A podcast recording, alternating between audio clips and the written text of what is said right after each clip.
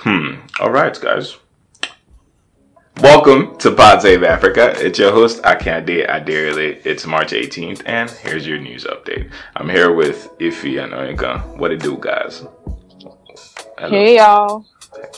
Hi, glad to be back. Yeah, I know it's been it's been a hot minute. Yeah, it's been. I can't a get your hot phone on minute. silent. First, my phone is on silent. Uh, fights me, beats me, Okay. arrest me. Okay. Ah, Just is it your phone? checking, Did you buy it? because We What's wrong with we you? know how these things go. iPhone 6 last But one. hey, Come y'all, on, beats it me. is. Wow. Oh, you're on. You're I'm- still on the six. I'm so dr- I don't have I don't have money, y'all. First of all, my mouth is out will go, will go for me, bitch. um, I guess- Niggas is broke. I guess definitely. we putting um, this out for free. Plug in. We try. of plug in um, that we are available for sponsorship. Mhm. um, Mm, are. Holla at us, available. please. if for nothing else, to Hey. upgrade our candidate to at least the seven. Wow. at least the seven. Wow. You have drag opportunity me. Drag me. Wow. Drag me. Drag me. Start I'm just I kidding. Also I'm- still have a six, so that's See, hurtful. oh, Hey, Raza the family. Oh, awkward. Wow. awkward. Okay. See, see how you just Um, dragging I our whole family through the mud. I see you. I see what you did there. I think Verizon is doing this um, buy one get one free. Can I afford But to yeah, buy one? I'm Can I afford I to think- buy I one? don't Can I buy buy half? Tell the truth. I don't. I actually don't want the seven, so Okay. Sorry. No. Oh, at We have choices. I'm get content. one. Yeah, if you're out there I'm giving out content. sevens, Magba, I'll collect it. Thank you. If it's you. free, if it's, free, then you know, give me. like I'll collect I like it. free Right. things. Thank guys. Let's get We into could always help- Excuse, excuse me. We, we could always help um, test out some products. That is true. Keep That is Exactly. true. I'll give you iPhone true. review. Yeah. The button works. Um. All right. So, guys, let's get right into the stories. Ify, you're going to get started. Let's do it.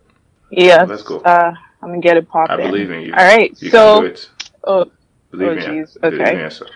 Um, so our first story of the day is coming um, out of Morocco. Um, so Moroccan protesters uh, clashed with uh, the government in the poor mining town of Jerada. Akande, you are literally the most annoying human being.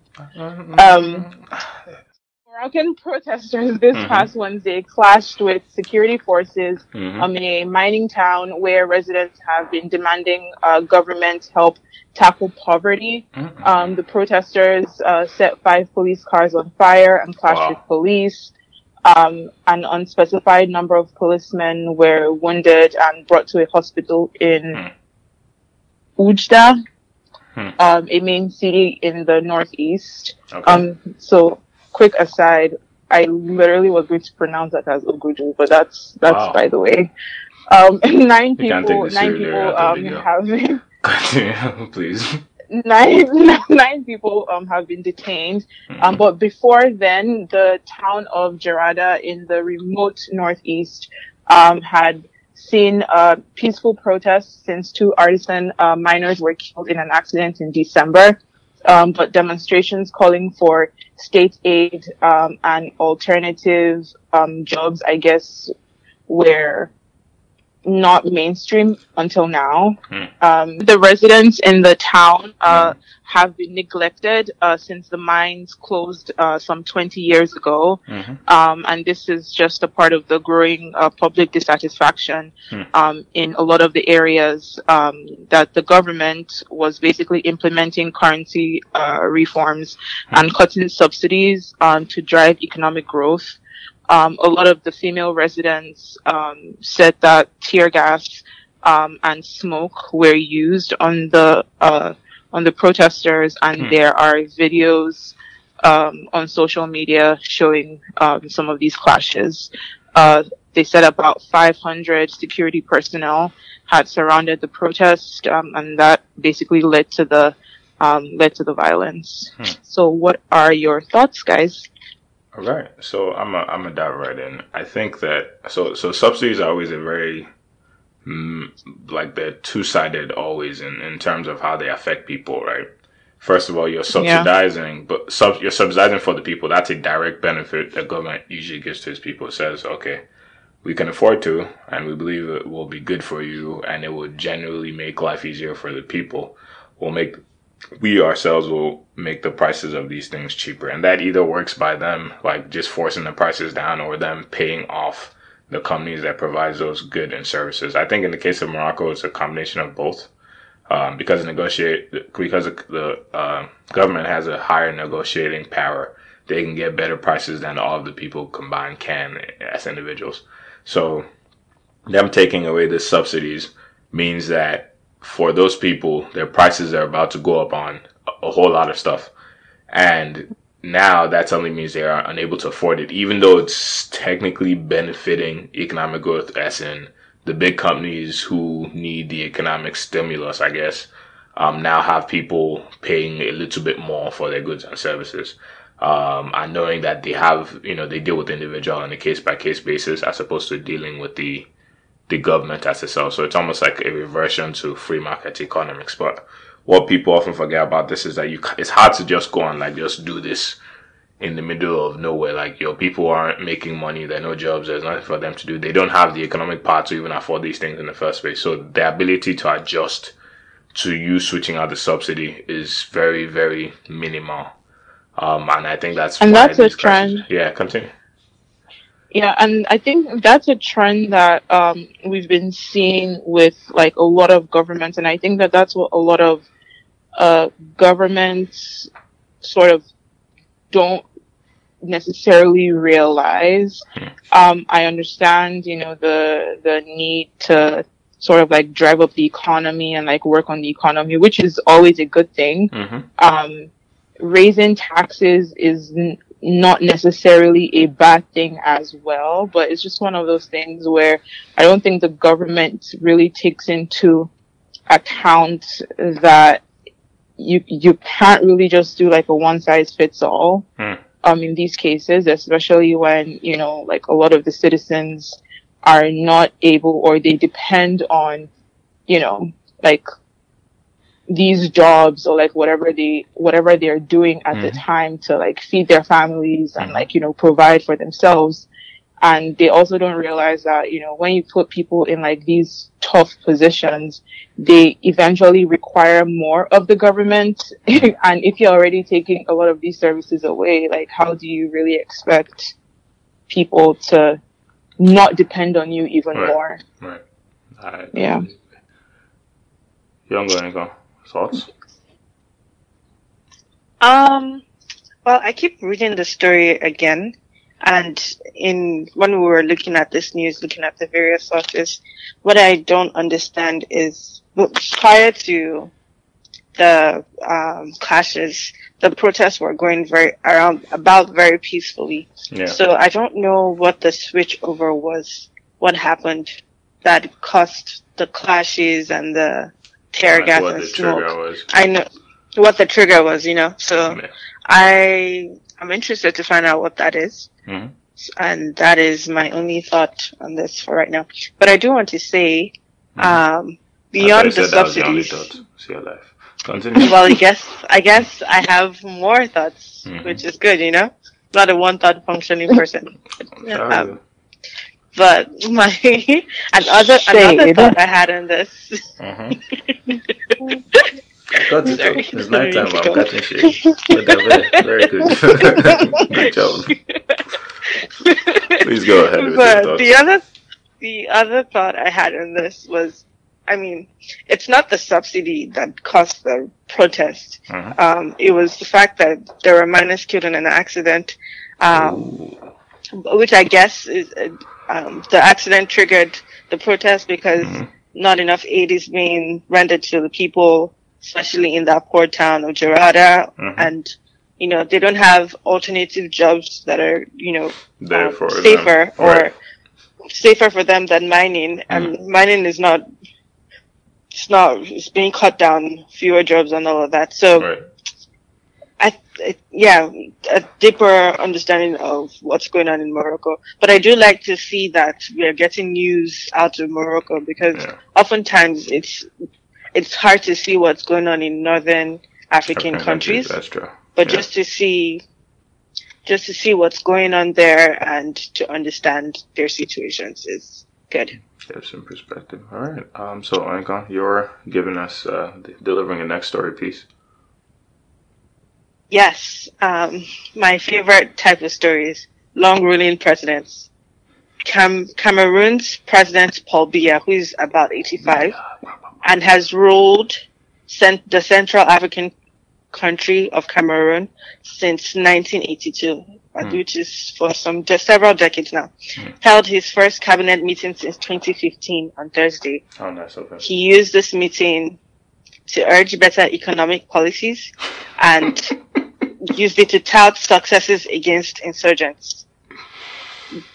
President Biya is known to rarely ever convene his cabinet, mm-hmm. and past meetings have looked like looked more like lectures than discussions. and so, so, once again, we see the role of an iron fist president who, you know, doesn't let any, anyone say anything but his word. Mm-hmm. It's not clear if anyone else spoke on Thursday, which is when the meeting was held. The letter calling his, council, his council of ministers to the Unity Palace where the meeting was held did not reveal the agenda. But unusually later in the day, the president published a speech. The president's office published a speech. Hmm. He, part of the speech said that amongst other things, he said despite an unfavorable global economic context, the improvement of our people's living conditions and the fight against unemployment must remain the government's core priorities. He has, he has ruled Biya, President Biya has ruled by decree since taking over a retiring predecessor in 1982 and winning the election by, yes, and then, and winning the election by 99.98% a year later. That's very shocking. The meeting came during a time when the country, this French speaking country of Cameroon is facing a violent separatist movement hmm. in the, in its western Anglophone region and a much more deadly threats from Islamic militant group Boko Haram in the north. Hmm. Oh, that's true. Yeah, Cameroon too is dealing with Boko Haram. I keep forgetting that.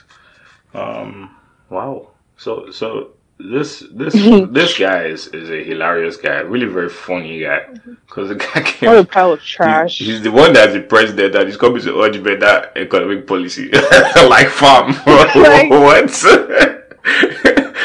what a piece of So like me going to my friends and telling them, preaching to them that, that how my house should be clean. It's like, my guy, you're the president of your country. What are you doing? And then, you know, this guy's 80 some years old. He's an octogenarian. So, and he's ruled for what? What's that? 36 years? Jesus. Like, fam, what you do is enough. Like, what are you doing? Yeah, what are you doing that you're in your 80s, fam? Don't you want to just relax? Um, I, and of course, somebody that old cannot possibly rule effectively. At least I don't think they can possibly rule effectively, and it's it's showing.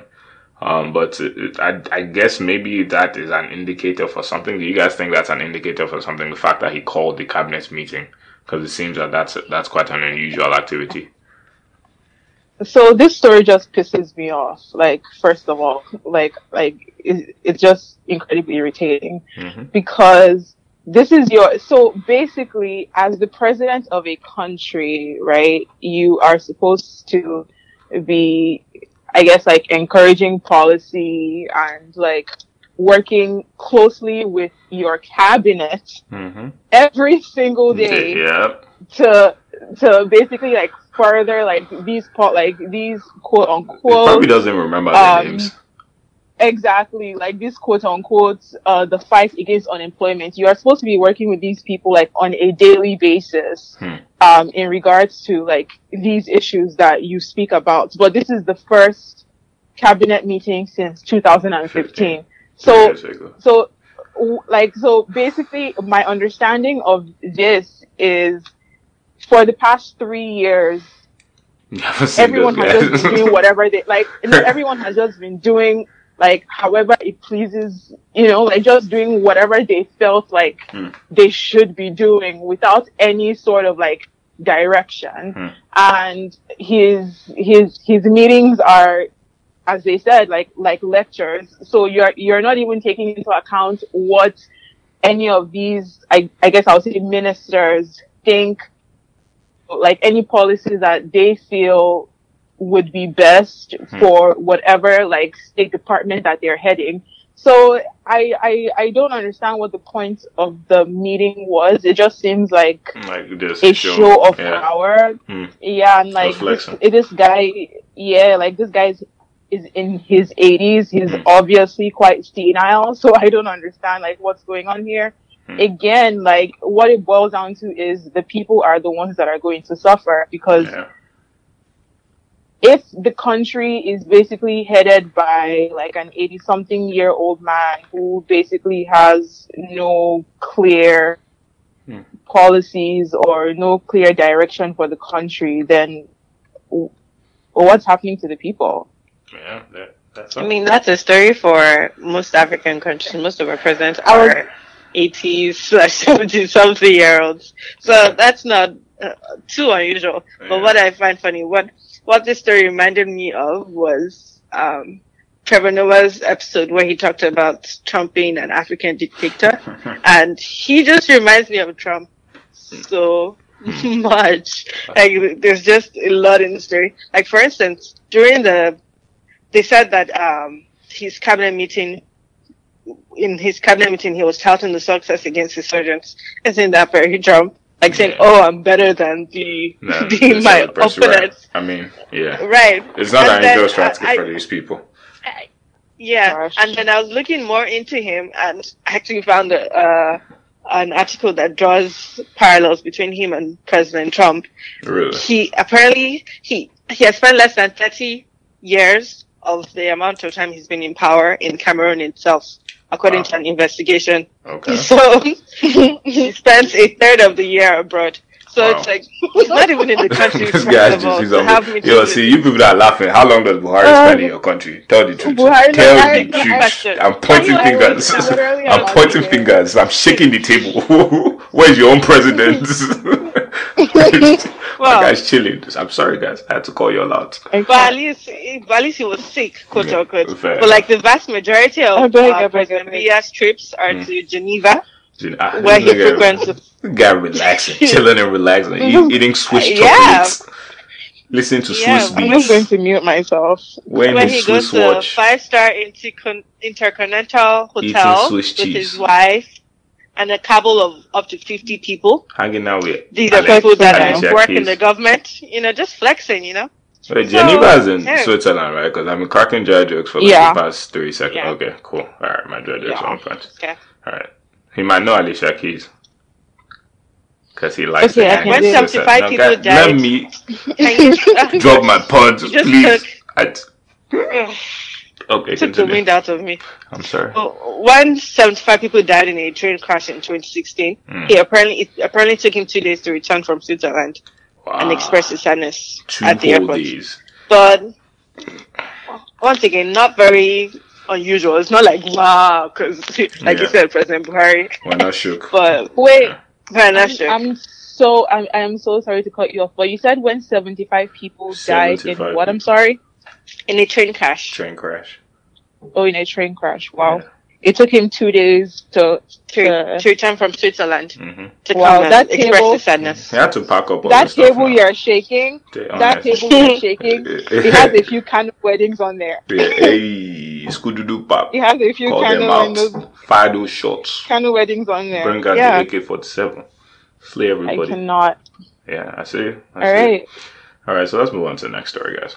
Um, now we're going to go to the West African nation of Guinea.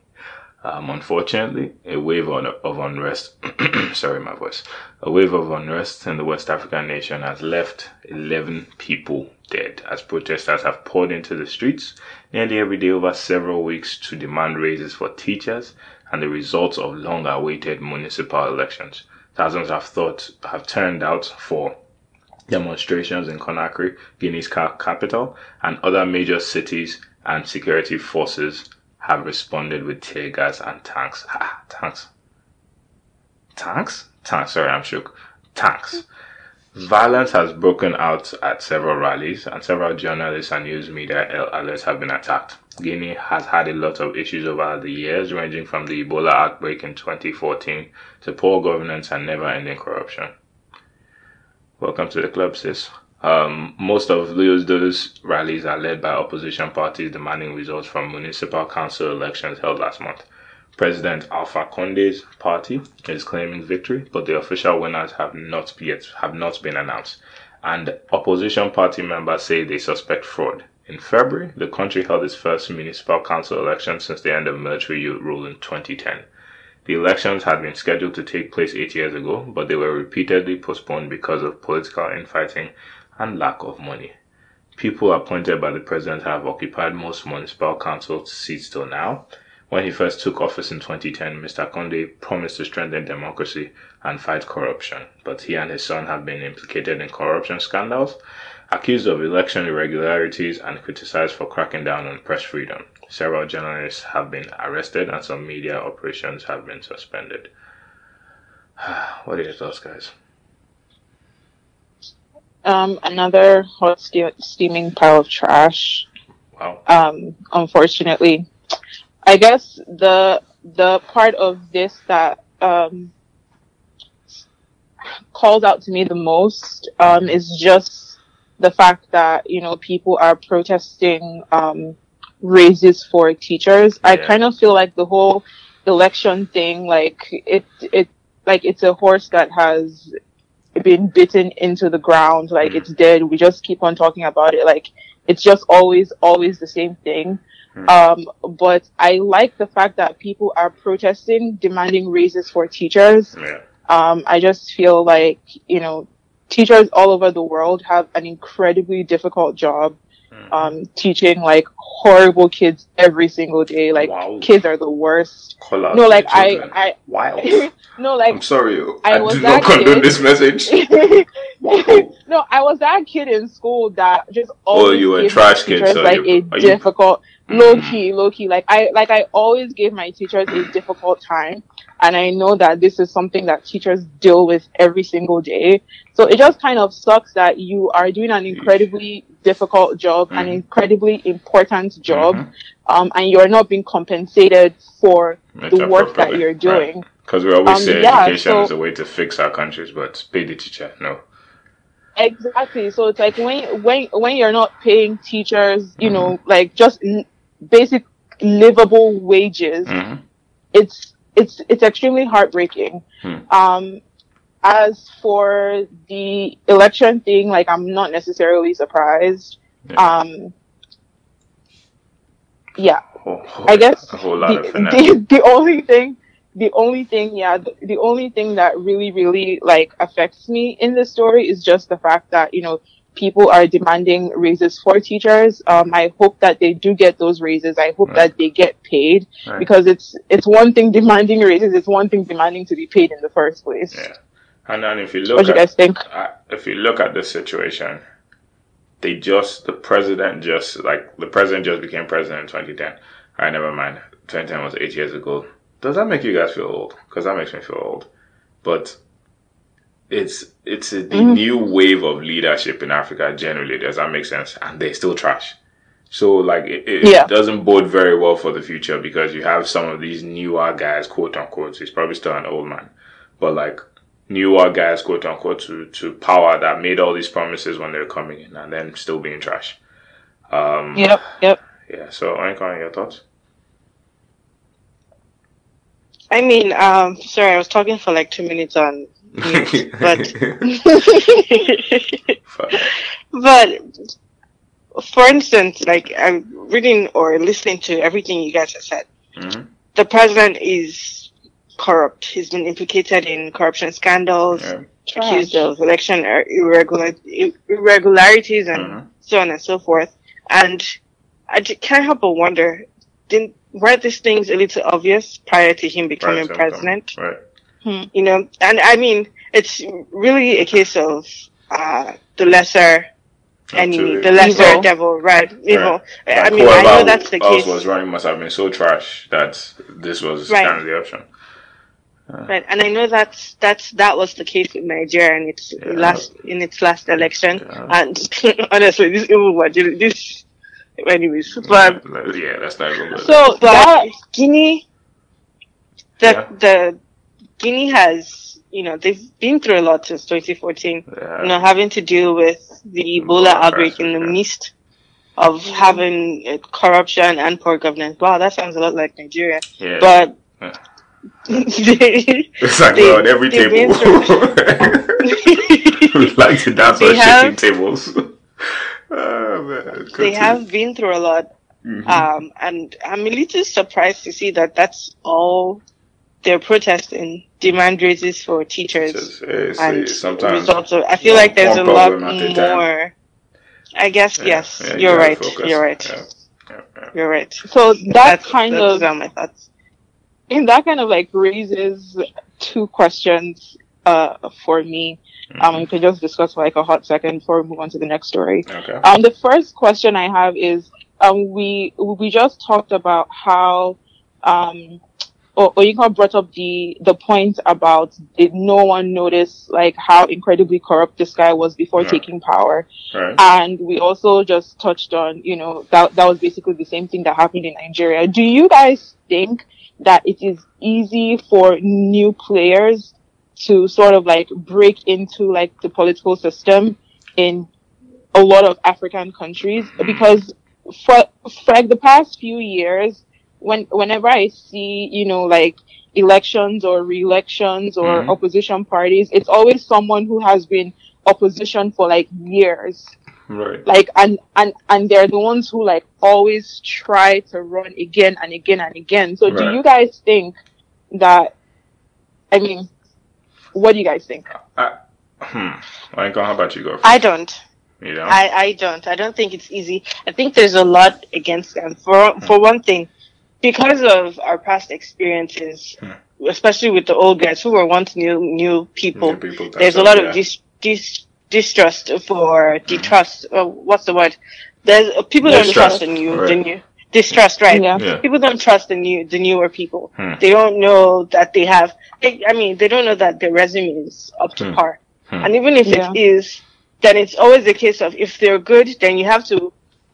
For me, my worry with a new person coming in is that they're coming in with all these old players who have all the tricks up their sleeves, right. and I right. get to use every single one of them. So even if he's a good person, like his resume is astounding, or his or her resume is astounding, and you know they're ready to make change, there's just so much going against them, Hmm. and to like go through all of that, and you know, I I, I have I'm not optimistic, you know, about a new person coming in, and I mean I would love to be, and I would love to see that happen Right. like a good Yeah. person who's who actually wants to bring change and has a you know A has vision, great yeah.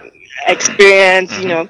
But I think that with the old people in power, with all the corruption, with all, with all the evil that they've already done, I Hmm. think hopefully that person doesn't get killed or something. Like Right.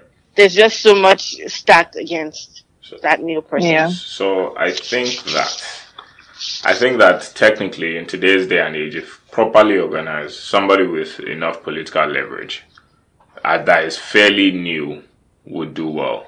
But even that person do Hmm. well doesn't speak well of us and our, and our decision making.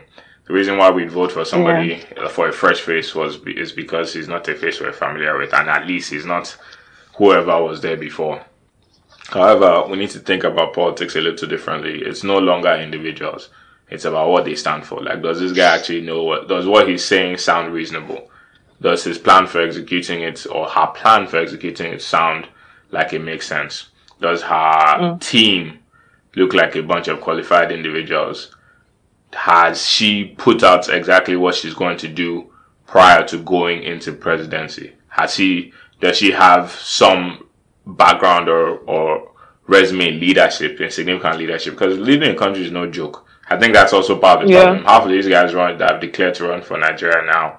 Um, I doubt any of them have any significant experience with managing even large private organizations. I see how that's working out for the United States. It's a totally it's an even more different ball game because it takes so much more.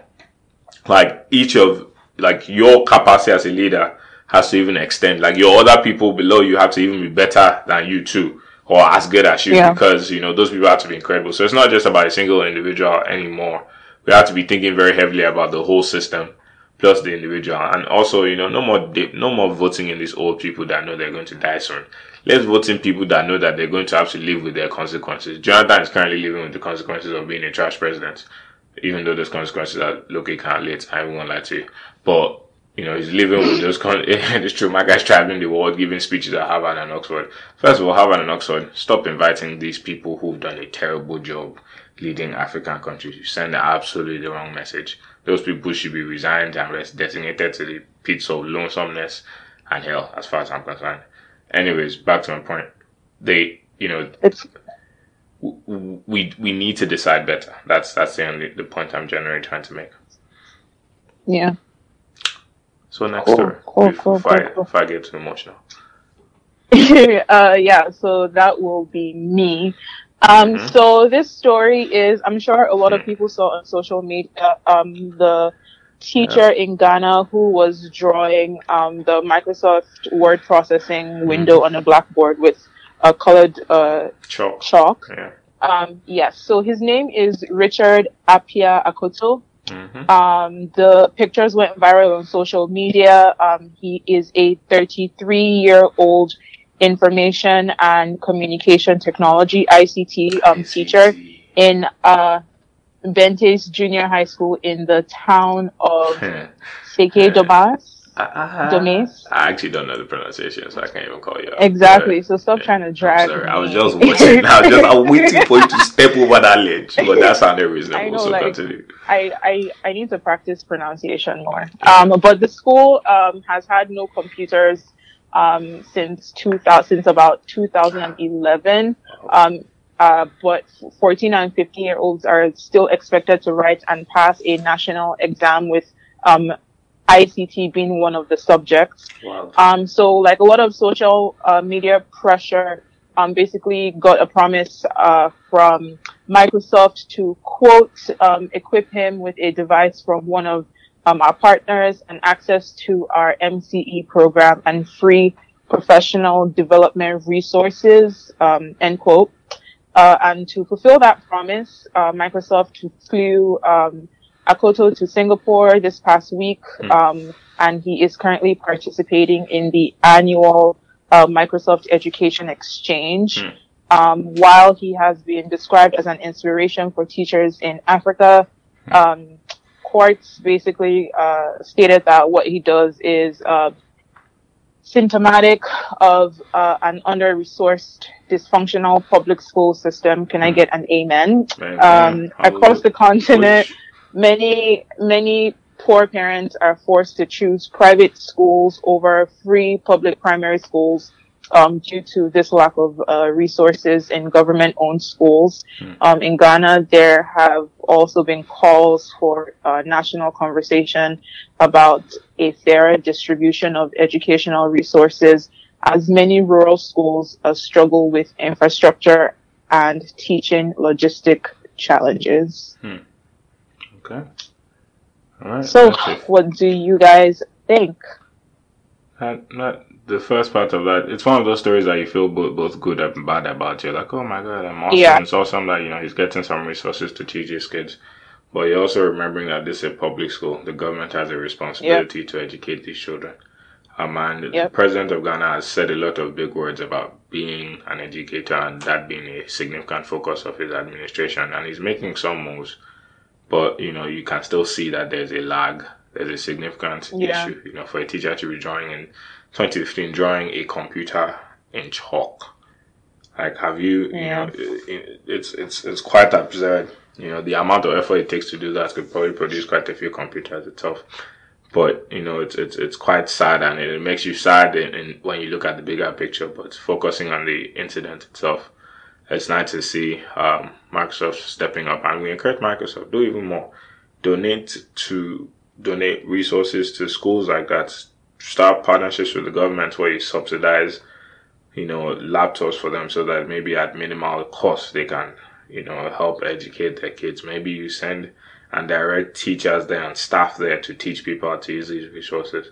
Um, there, there's a lot more that could be done, and you know, I, I hate to be the one to ask for handouts, but if we're going, if we're being Yeah. altruistic, let's let's be altruistic, you know. So that's that's my that's my two cents.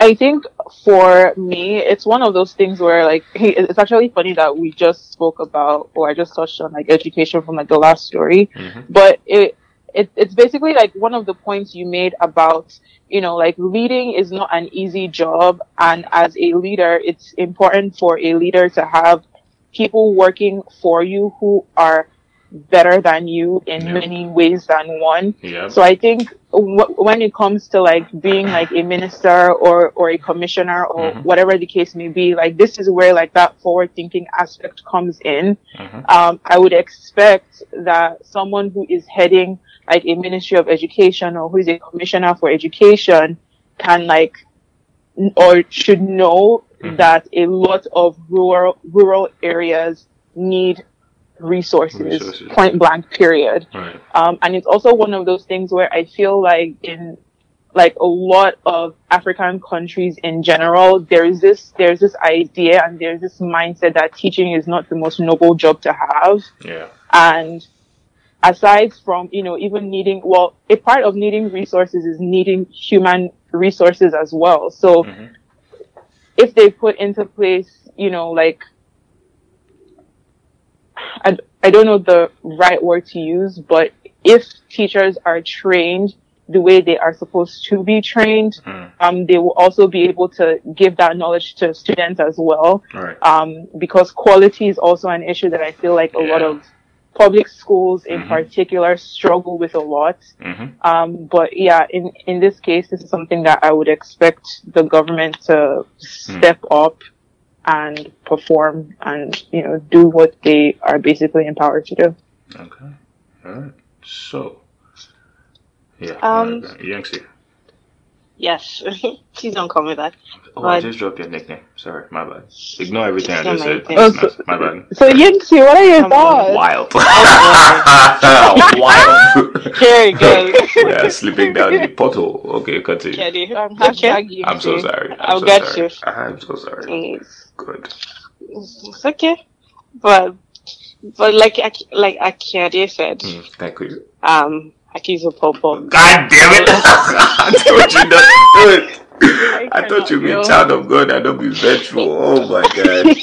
Jesus. Yeah, Okay, you started something. Continue. Started. Continue. But but initially seeing this story made me made me very sad actually. It made me more sad than it did. I mean I'm very impressed at the teachers' efforts Mhm. to go to go through those efforts um in to teach his students ICT. I think it's very noble of him and I Mm. think it's very important because thinking back to my primary secondary school days, Hmm. uh, which is uh, the elementary school, Hmm. elementary school and um, high school days. Wow, at, at high school days, I know Mhm. that it's it's easier for me to be able to see things to learn it. So I Mhm. think that it's important to be able to show the picture so that the Right. students understand Yeah, the subject learning. more Right. what I would like to see as an outcome, and I mean, I know I can't be like, but I, what I would like to see is that if they had, prom- they, if they had given the school at least one computer, Mm-hmm. you know, that the students get to interact with. That, 'Cause yeah. That's even a, that's even a better, that even gives a better understanding of ICT and Mhm. helps them with their exams. I did see that, you know, they're trying to equip Akoto with a device, right. but I don't know if that device is just for him or if. Oh, that's for for, like the him school. students. Yeah, yeah. So they I have not actually seen- gave some computers to the school. I think Oh, they gave okay, them about awesome. five computers. Oh. Yeah. Awesome. Okay. Nice. Okay, okay. Uh, yes, so that's that's the important part. I was like, this is weird that they give Like the they give teacher the teacher, yeah, computer and they didn't give the I I guess the school that needed, but I'm glad they did give the school I was thinking the same. computers that that they needed. Mm-hmm. Um, and I think that's a very good step because it's uh, like our the way our world is right now. Everything is about technology and technologically technological advancement. You know, people are thinking about big data, and there's some Yeah. schools that don't have access to computers, and that's a problem. Yeah, you we're know? behind the so I, I, it, it sense, takes takes a lot to catch Mhm. up, and I think that's an important step, at least Mhm. providing them with computers. Because you don't even have to teach these kids anything once you provide them with the computers. You'll be amazed to see what a student can figure out by themselves Yeah. just with that Mhm. computer. Just having so- so, from them. Yeah. I think that's important. That's sure. All right. I'm gonna hit us with your story. It's me next. Yep, yep. Um, Sam, Samsung is going to source cobalt Mhm. directly from DR Congo. We covered news on um, yeah. uh, the, the ah what are, where are my words? The DRC yeah. and and covert sources. Um, we talked about how the government in that country is spiking up prices Yeah. uh, for price. of Yeah. cobalt, hmm right, and putting in efforts to reduce the illegal mining Mm-hmm. of this resource and Mhm. to reduce um, child labor. And I Mhm. think all these efforts are really succeeding and going and going forward. And we'll talk about that more in this news. So Okay.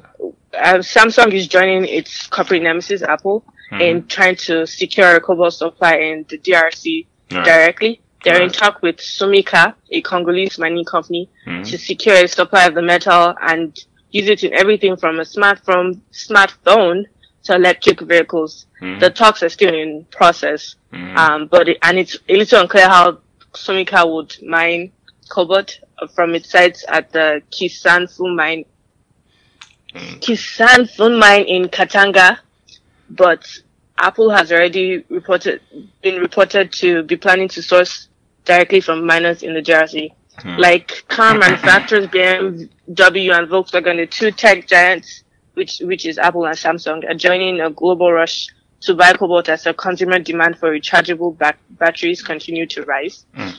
Um, Samsung has refused to confirm, Mm. but but the move is seen seen in the rest of Samsung's participation in the Responsible Cobalt Initiative.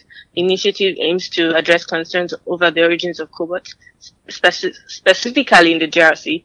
Signatories are obligated to ensure that the miners they work with, whether artisanal or industrial, adhere to guidelines of responsible acquisition in conflict areas. Hmm. Uh, and I'm sure some of these guidelines include not using children, Yes. um, for child labor, Hopefully, but- please.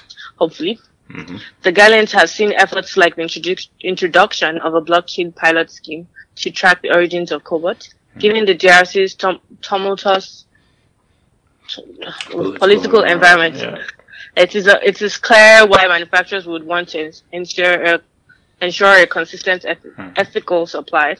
In November last year, the Amnesty International criticized major electronics companies and car Mhm. manufacturers for not doing enough to ensure cobalt mining was not accompanied by human rights abuses like child miners and daily working conditions. Hmm. Congolese lawmakers are not ignorant to the world's clamor for cobalt. Earlier this year, the mining ministry moved to have cobalt identified as a strat- strategic metal, which would see royalties increase for any miner.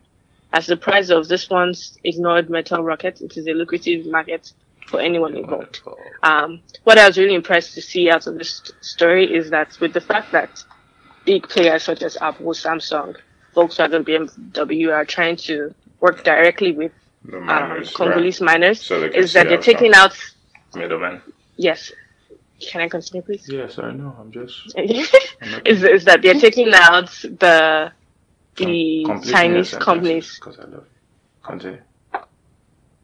is that they're taking out the Chinese companies because in previous covered reports of, of this uh, endeavor, we've seen that somehow cobalt is mined in Congo, but Mhm. they are passed to a Chinese company, and then these companies buy from the Chinese company. So the fact that you know, and between this interaction, there's child abuse, there's bad practices, there's you know, harm on the communities where the mineral is being mined from. So I'm glad to see, not that, but we, we see so many of these in, instances where there's like a company from a different country in an African continent and they're just abusing the fact that they're in, in the African country and abusing the resources and abusing the people there. So I think um, taking out the middleman, which which in this case is a Chinese company, and directly interacting with the miners helps to even just increase increase their profits for for these miners. Helps to put the profits back on it, ensure that the profits go to them, you know, rather to like a middle company, Yeah. and ensure that. I mean, I'm, I don't think a miner himself will tell his child, oh, yeah, or be or Yeah, um abuse his know. child so much. I mean, you never know, but Yeah. abuse his child he would probably not abuse his child as much as someone who doesn't have any regard, Mhm. have any um, ties with the child would. So Yeah. I think that these are good steps, and I'm Mhm. glad to see because you would think that with an increase in cobalt demand, you think that the child abuse would skyrocket. You know, Right. like everybody needs it now, so we need more Right. Trying force to- in the field. We need more, but they're trying to make sure that it's the other way around, and I think Mhm. that's a good practice. What do you guys think? Iffy, your thoughts? Um, so I I like this. I like this a lot. Um, I think that this is one of, or this is proof that um, technological advancements and you know this new era of technology um, could be very um, important. I don't know if important is the word, but it could be very helpful to a lot Mhm. of African countries and to not necessarily African countries, but a lot of African people. Hmm. Um, because it's one of those things where I feel like now it's it's really hard with the age of social media and like Mhm. all of those things to um, it's really hard to to do things like under the table or like hide like unethical practices. Um, so I'm happy about this, um, that it's, that, that these companies are trying to do things the right way. Hmm. Um, I hope that the government does right by, you know, the people of the DRC, Mhm. um, and they pass like all of, all of the legislation that they want to pass and make Right. cobalt like a, a strategic mater- uh, metal so Right. that, um, they get paid well for it, basically. Yeah. Yeah, yeah. All right. So, um, I completely agree with what both of you said. I don't think I have anything additional I can add to that. Um, but yeah, let's let's move on to the next story. Um, so Robert Mugabe. Okay, so I'm gonna try and like hurry through the next couple of stories because we're running out of time. But um, we're going to go to Zimbabwe real quick. Uh, Robert Mugabe has said that the disgraceful Zimbabwe coup must be undone. undone. And the fascinating thing about this is that he kind of has a point. Let me get into it.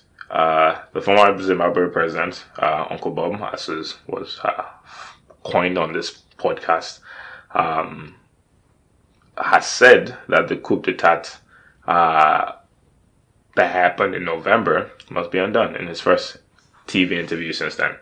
Um, he said, and I quote, I say it was a coup d'etat. Some people refuse to call it a coup d'etat.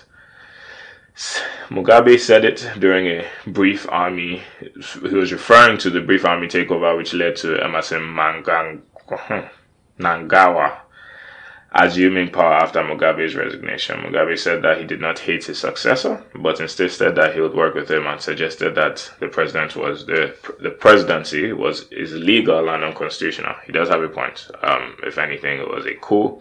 Um, however, that is almost the only way it could have happened. So I guess my at least my impression on this is that I think there should be some form of election um, soon that proves or that stamps, and then term limits need to be reintroduced. Um, what do you guys think?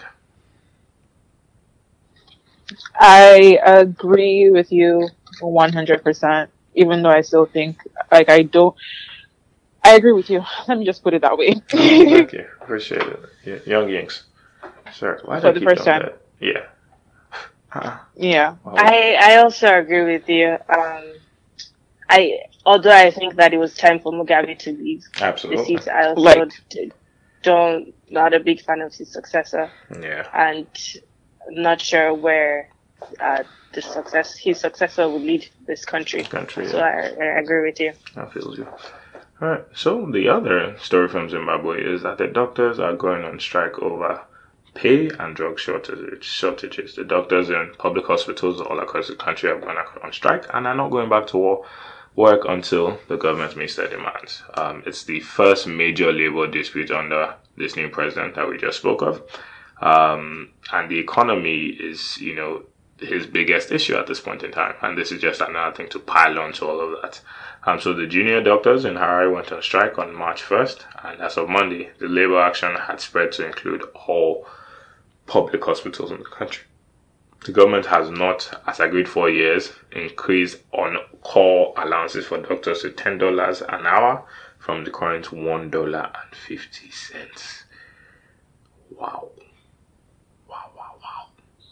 Junior Very doctors. disgraceful. I know. Junior doctors who earn a basic monthly salary of 329 before allowances were yet to get duty free vehicles as previously agreed. In neighboring countries, South Africa, which ad- attracts the most skilled labor from Zimbabwe, including health workers, junior doctors on internship on internship earned the equivalent of two two thousand eight hundred thirty-four dollars last year, according to Business Day newspaper. Um, so just to give you some perspective, um, the economy it's almost a catch twenty two for this gentleman here, um, he, he- he's already dealing with a crappy economy, so it's unlikely he has the funding to really, really pay um, people very well. And employment is very high, so he almost has to find a way to either leverage low skill labor into economic uh an economic lubricant and get work done that way and then eventually like get get paying people. But this is almost a catch 22 because he kind of doesn't have the money to pay doctors anymore and they are but i'm just curious as to why they agreed to pay them that in the first place. Um and can the doctors on strike now guarantee that another agreement will even be honored even when the first one wasn't? Um what are your thoughts guys I think that the um, original um, deal to sort of raise wages, I'm pretty sure was done under under Mugabe. Mugabe, yeah, without a yeah Yeah. But it's just one of those things where, again, like doctors are also a vital part of any healthy country's ecosystem. Like Mhm. you, there's, you, you are not going to not get any sick people. yeah Um, so the fact that, you know, you have doctors, and this happens all over the continent. This mm-hmm. is not, you know, just limited to, uh, Zimbabwe, but it's mm-hmm. just one of those things where I, I don't understand why these people don't get paid. Like they do the work, they come in every day. It's mm. not an easy job to have right and they do the work and they should be compensated. And I think it, it is extremely disgraceful if you compare wages, like what they are increasing or they basically get paid a dollar fifty an hour now. Hmm. and they're asking for 10 w- exactly, and they're asking for ten compared to their counterparts in other parts of the world, in a lot of Western countries. Hmm. In the United States, for instance, doctors get paid nothing less than at least ninety dollars an hour. So it's one of those things where it's like they are doing the work in what I'm sure are even worse conditions than their counterparts in a lot of Western countries. Hmm. So there's no reason why they should not be getting paid what they're worth. Hmm. Yeah. I could go on, but I'm just gonna stop there. Mike, on your thoughts You know, it's interesting that we covered uh, both both doctors and And teachers teachers, striking in this story uh-huh. because it reminds me of this um, primary elementary school debates where you're like, who's more important? And doctors, Doctors or teachers. versus I hope. I've convinced So- you and not confused you that doctors are better than who? Teachers. Teachers. Man, the debate used to be mad late, fam. That doesn't used to, to slap. but- oh God, I'm sorry, I missed. I got nostalgic for a second. Continue. No, it's good. Um, but I just wanted to bring a little like humor into that. But I do think I agree with everything he said. I think the teachers should be paid.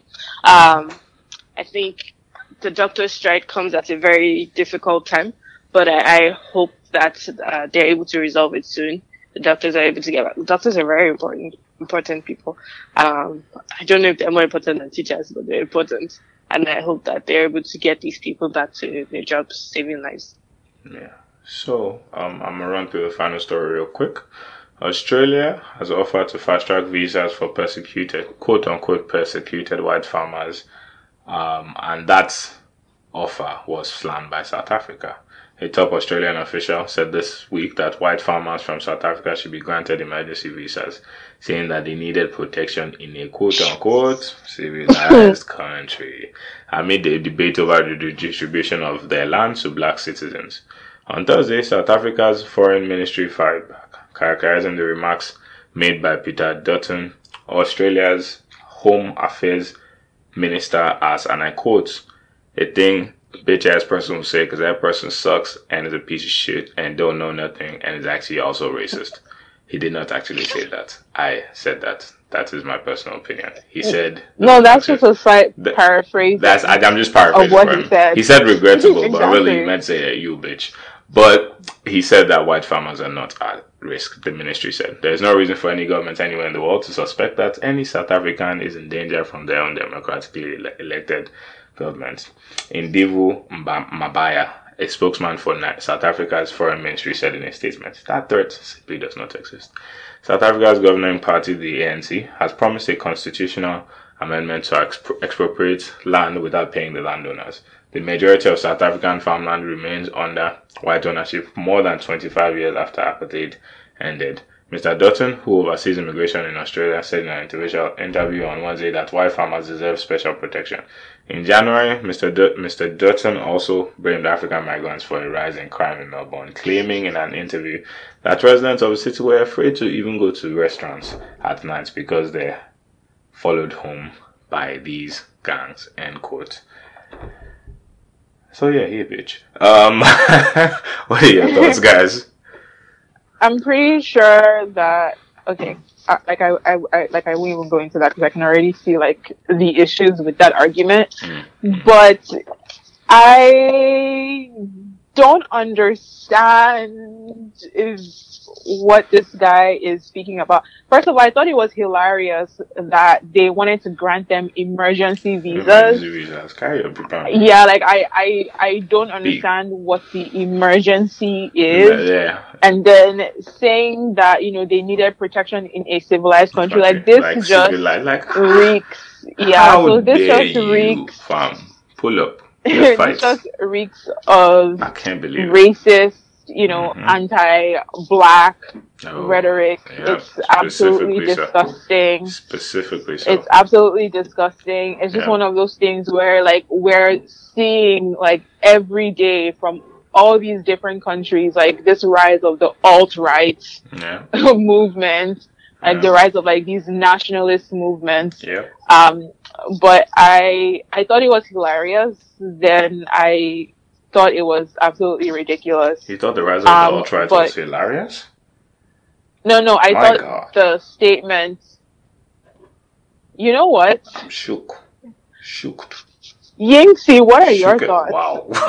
you just Wow. you just Wow. don't drag her. drag her by her left Okay, hand. I guess Wild. Wild. That's not nice. It's, Yeah, uh, what, what are your? What are your um, do I even have, want to say anything at this point? but Nah, yeah. I'm sorry. but I'm sorry. I, I, I will I will talk. I will fight on still. Um, she this story made me. I persisted. Women's History Month. Um, this story made me very upset Hmm. because it's a situation we see not only happening in South Africa but in Zimbabwe as well. Hmm. Um, a majority of the farmlands are owned by white farmers. And yes, the white farmers may argue that, that this has become their country as well, and blah blah blah. Hmm. But history would prove that it was not always the case Yeah. that uh, probably uh, potentially the reason why they got a lot of those farmlands was because they took it from Yeah. black farmers in the first place, yeah. you know, Yeah. through colonization and whatnot. Mm-hmm. So to see that they're suddenly treated as the victim Right. is it's, a, very it's a big joke. upsetting. Yeah. It makes me upset. And while I do think that there may be a better way to handle um, redistribution of the farmlands, I don't think that they should all of a sudden be victimized and and treated like oh, you know, they are sad on unsuspecting Like, oh uh, God, no, players in this in this case. from us, fam. How did you get in the first place? Let's talk. Exactly. Right. So, and I, I, you know, this a debate is still, the debate is still going on. They haven't figured out how to redistribute the land yet, but I do think a redistribution needs to happen. Yeah. Because in South Africa, for instance, the black people there are the, the poorest That is in true. their own country. That you know, true. you go to South Africa and you think it's so beautiful, but you don't know that the people, the black people, the original owners of the lands are the ones that are at the poorest. So Mm-hmm. a redistribution definitely needs to happen. Anyone that's against that is just doesn't know enough. I, I feel. And and I and I think Well, and I think the the issue here is the simple. It, apartheid was built not just on military dominance of another set of individuals. It was also built on economic dominance. You took every type of resources, every folk, every element of value in the country was focused in one direction. And the truth is that that was never rectified. And as far as I'm concerned, and I hate to be this controversial, but I actually really don't care. Nelson Mandela's work was never done, really, if the people of South Africa didn't have economic opportunity. A lack of education, significant. I think that's where a lot of the xenophobia comes from. These people simply don't have opportunities. They don't have access to economic wealth. And that's simply what it is. Almost similar to the case in, in America. Like if you have one set of people with the economic dominance and all the economic, and there's no attempt at distribution, whether via educational programs that give people access to jobs and things like that, or via, you know, actual physically saying, oh, here's some land, farm on it. I think that is absolutely unacceptable. Now, you're right, that debate should continue. I think that they have to be as inventive as they are with finding a solution, as as creatively evil apartheid was. Because apartheid, if you had, you know, people like Trevor Noah describe it, it was perfect racism, effectively. And you have to be that well. It has to be something that has is well thought out. That is both equal, fair, and both balancing. Um, I don't think it would be necessarily the right thing to just take the lands away from all the white people. Um, I don't think it's a situation where we should attempt to do economic dominance on the white people living in South Africa. I ask simply for fairness that everybody, white, black, yeah. whatever color you are, has a fair starting ground in the country. Um, that balances out the opportunities for those who are black, those who are white, those who are of any other ethnicity in the country. That's all I ask for. Yeah, yeah, and, and I don't even think that that's what I'm so sorry. I, I don't even think that that's what the South African government was even aiming for in the first place. Yeah. I think it's just always like so easy for people to sort of like cry wolf in a sense and be like and be like, oh, we're being persecuted um, mm-hmm. because people are trying to like right the wrongs right, that we literally like inflicted yeah. on them. Exactly. Yeah. So I just think it's ridiculous. Um, the Australian official who was speaking, I think, is like a piece of shit yeah, because yeah. he obviously like it's just like Peter why should they be granted emergency visas? It's it's yeah. it's not like it's not like oh these people are I'm like being killed. I'm not even mad about that. It's just a comment he's made, and you can see this person is clearly racist. It's not even a, exactly. You know, the, I mean, Australians are known to be racist, so like that I'm not, I'm not going to color a whole country, but a lot of prominent political figures from that country have been. I'm, yeah, I'm not going to say that, but a lot of a lot of prominent politicians from like that country the, have been very racist. Like this, this rise, this rise of like these nationalist like white men who are like, oh, you know, we we are like we are fighting for something. It, right. n- no, you're being racist. Yeah, like, like that's that's what you're the chase. And remember, you know, equality Trash. equality always looks like oppression to the privileged. So right. these people are just you know, they're afraid of losing their I look at Kanye putting quotes. you know, I'm giving, giving y'all with the wisdom though, dropping those you gems and dimes. Those gems and dimes. Anyways, um, I but this reminded okay. me. This reminded me of um, just after Mugabe was was yeah, no, no was no longer president was exiled was uh, stepped down from the president seat. A lot of videos um, came up of white farmers rejoicing because that's part of what Mugabe's fight was against. You know, he wanted to redistribute the lands. He wanted mm. to take back some of the land from the white farmers and give to the black people. And I remember having a discussion with a Nigerian as well who was like, oh, you know, why shouldn't they be happy? He wanted to take their land, but I'm like, it was not theirs to begin with. Yeah. You know, yeah. it's not, it was not theirs. They took it from someone, rather mm. forcefully, probably through killing and, uh, and otherwise. So, yeah. I don't. Anyways, there's a, there's more, a lot more we can go into, but for now. For now, we're we're way out of time. Um, but if he has to give her a new segment, we call if he says "fuck you" to somebody.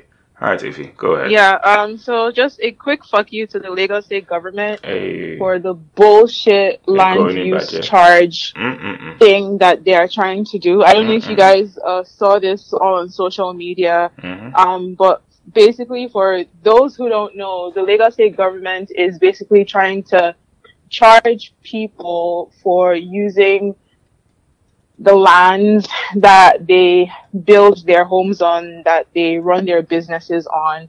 And it's just basically another thing where they're trying to overtax people who are already overly taxed. Yeah, not not being provided the services they're being taxed for. Not being provided the services that they're being taxed for in this effort to quote unquote like drive economic growth, mm-hmm. which is just basically like a steaming pile of bullshit. Mm-hmm. They are trying to do like a borehole tax. So basically before you have water, which they say that they're going to provide for you, they're going to tax you for it. Mm-hmm. I just don't understand exactly what Governor Ambode is aiming for.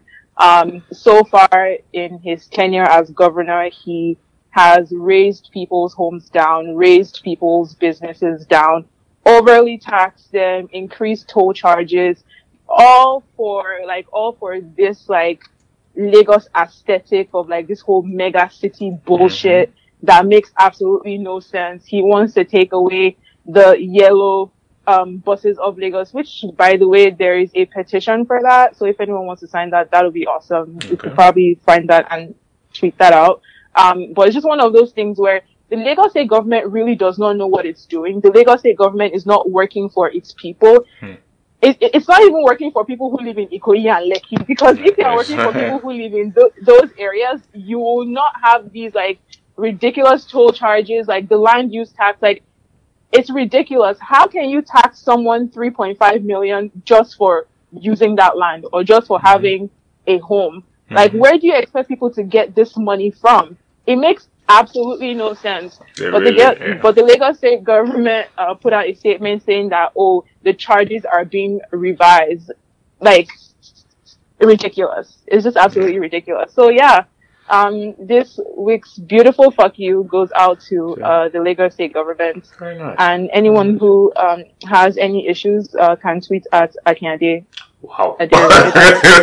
Call me out. That's his Twitter. That was you. And yeah, that's, that's, that's all I All right. But hey, I stand behind that fuck you. Fuck you, Ambode. You suck. Anyways, um, thank you so much for listening, our listeners. I know this has been a little bit of a longer episode, but I hope you enjoyed it. And uh, holla us. We're on Twitter interacting with you guys. People are starting to highlight us a little bit more, so we love you guys. Thank you so much.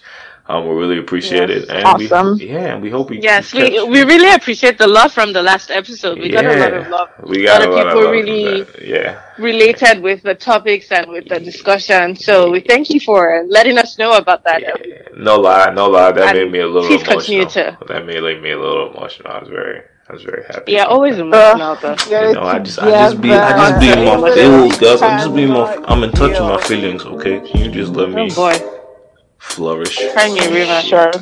Jeez. All right. All right. Um, but, but thanks for listening, guys. Thank you, guys. You have a wonderful See ya in two weeks. Au revoir.